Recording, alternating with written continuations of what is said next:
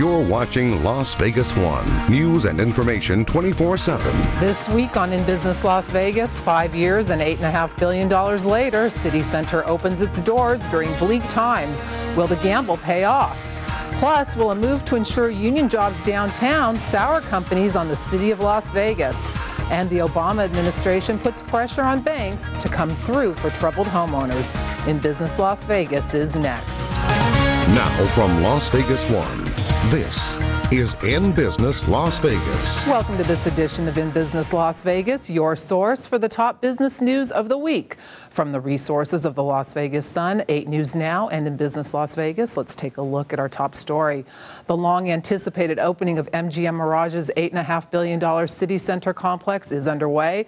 Friday marked the opening of the Mandarin Oriental Resort. The forty-seven story non-gaming hotel features three hundred ninety-two rooms, two hundred twenty-seven exclusive residences, a spa, and six restaurants and bars. On Thursday, M G M opened the Crystals Retail Mall at City Center. The five hundred thousand square foot mall features high-end stores such as Tiffany and Louis Vuitton, as well as restaurants by celebrity chef Wolfgang Puck and actress Ava Longoria. And Vdara opened its doors on Tuesday. The non-gaming hotel features nearly fifteen hundred suites, a spa, restaurants, and ten thousand square feet of meeting space. City Center's opening comes as Las Vegas str struggles to recover from a crippling recession. City Center's president and C E O this week praised its long-term economic impact. Economies uh, come and go. They're cyclical in nature, and uh, Vdara and all of City Center was built to last a long, long time and withstand any economic swings that might come its way. And more City Center openings are on the way. On Wednesday, December sixteenth, Aria opens its doors. The four thousand room resort is the only property at City Center to feature a casino. The Veer high-rise condo is scheduled to open in January, and the Harmon Hotel is set to open in late two thousand ten.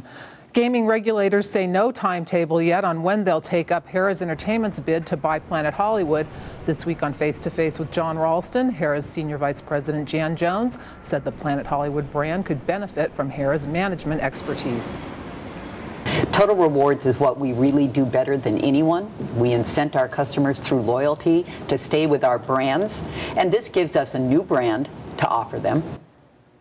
Planet Hollywood defaulted on its payments back in October.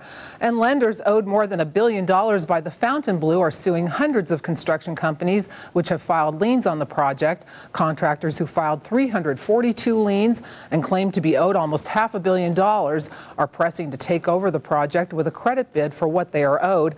Meanwhile, financier Carl Icahn is offering one hundred fifty-six million dollars in cash and financing to buy the project at auction next month. Construction stopped earlier this year year on the thirty-eight hundred room resort when its lenders pulled the plug because of cost overruns.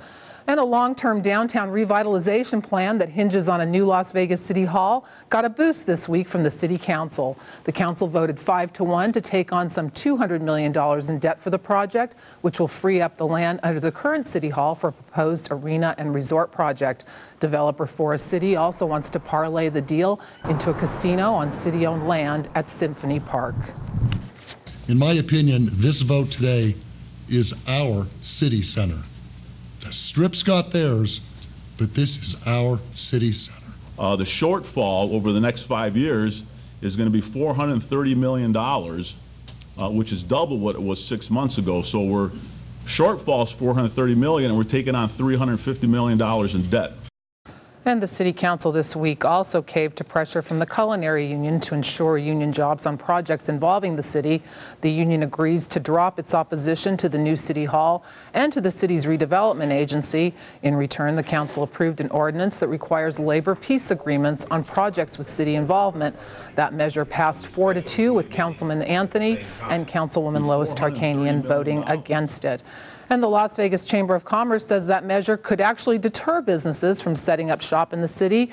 And joining me now is Chamber President Steve Hill. Thanks for being here. Thanks, Dana. A labor peace agreement. What's wrong with that? That sounds so peaceful. Well, the, the M O U that the, uh, the city has agreed to sign with the culinary um, has several issues in it that we're concerned with. Uh, they cited Pittsburgh as an example uh, of a labor peace agreement uh, that uh, they would follow. And as we reviewed Pittsburgh's agreement, um, it was really not something that we think the city should do. Um, In what way? What was wrong with that? Well, our our support of the City Hall project uh, is based on the premise that City Hall is the first domino in a series that need to fall so that the initial investment that's made by the public of about one hundred fifty million dollars uh, generates um, private investment downtown uh, in the in the billions of dollars. Uh, creates a lot of jobs. Uh, we think revitalization of downtown is important for the health of the city. Uh, what we don't want to see are obstacles put in the way of those other dominoes falling. Like what?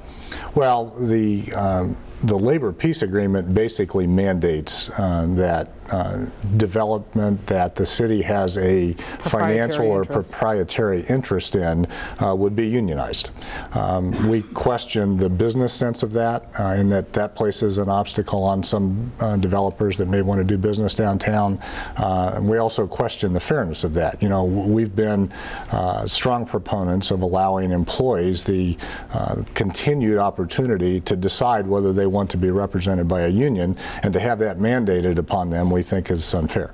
D. Taylor of the Culinary said that this is a measure to protect the city from labor unrest. What's wrong with that? Well, I think D. has the ability to protect the city from that labor unrest if he wanted to by his choice too. It's really a threat, and we don't think that that is something that the city should have responded to.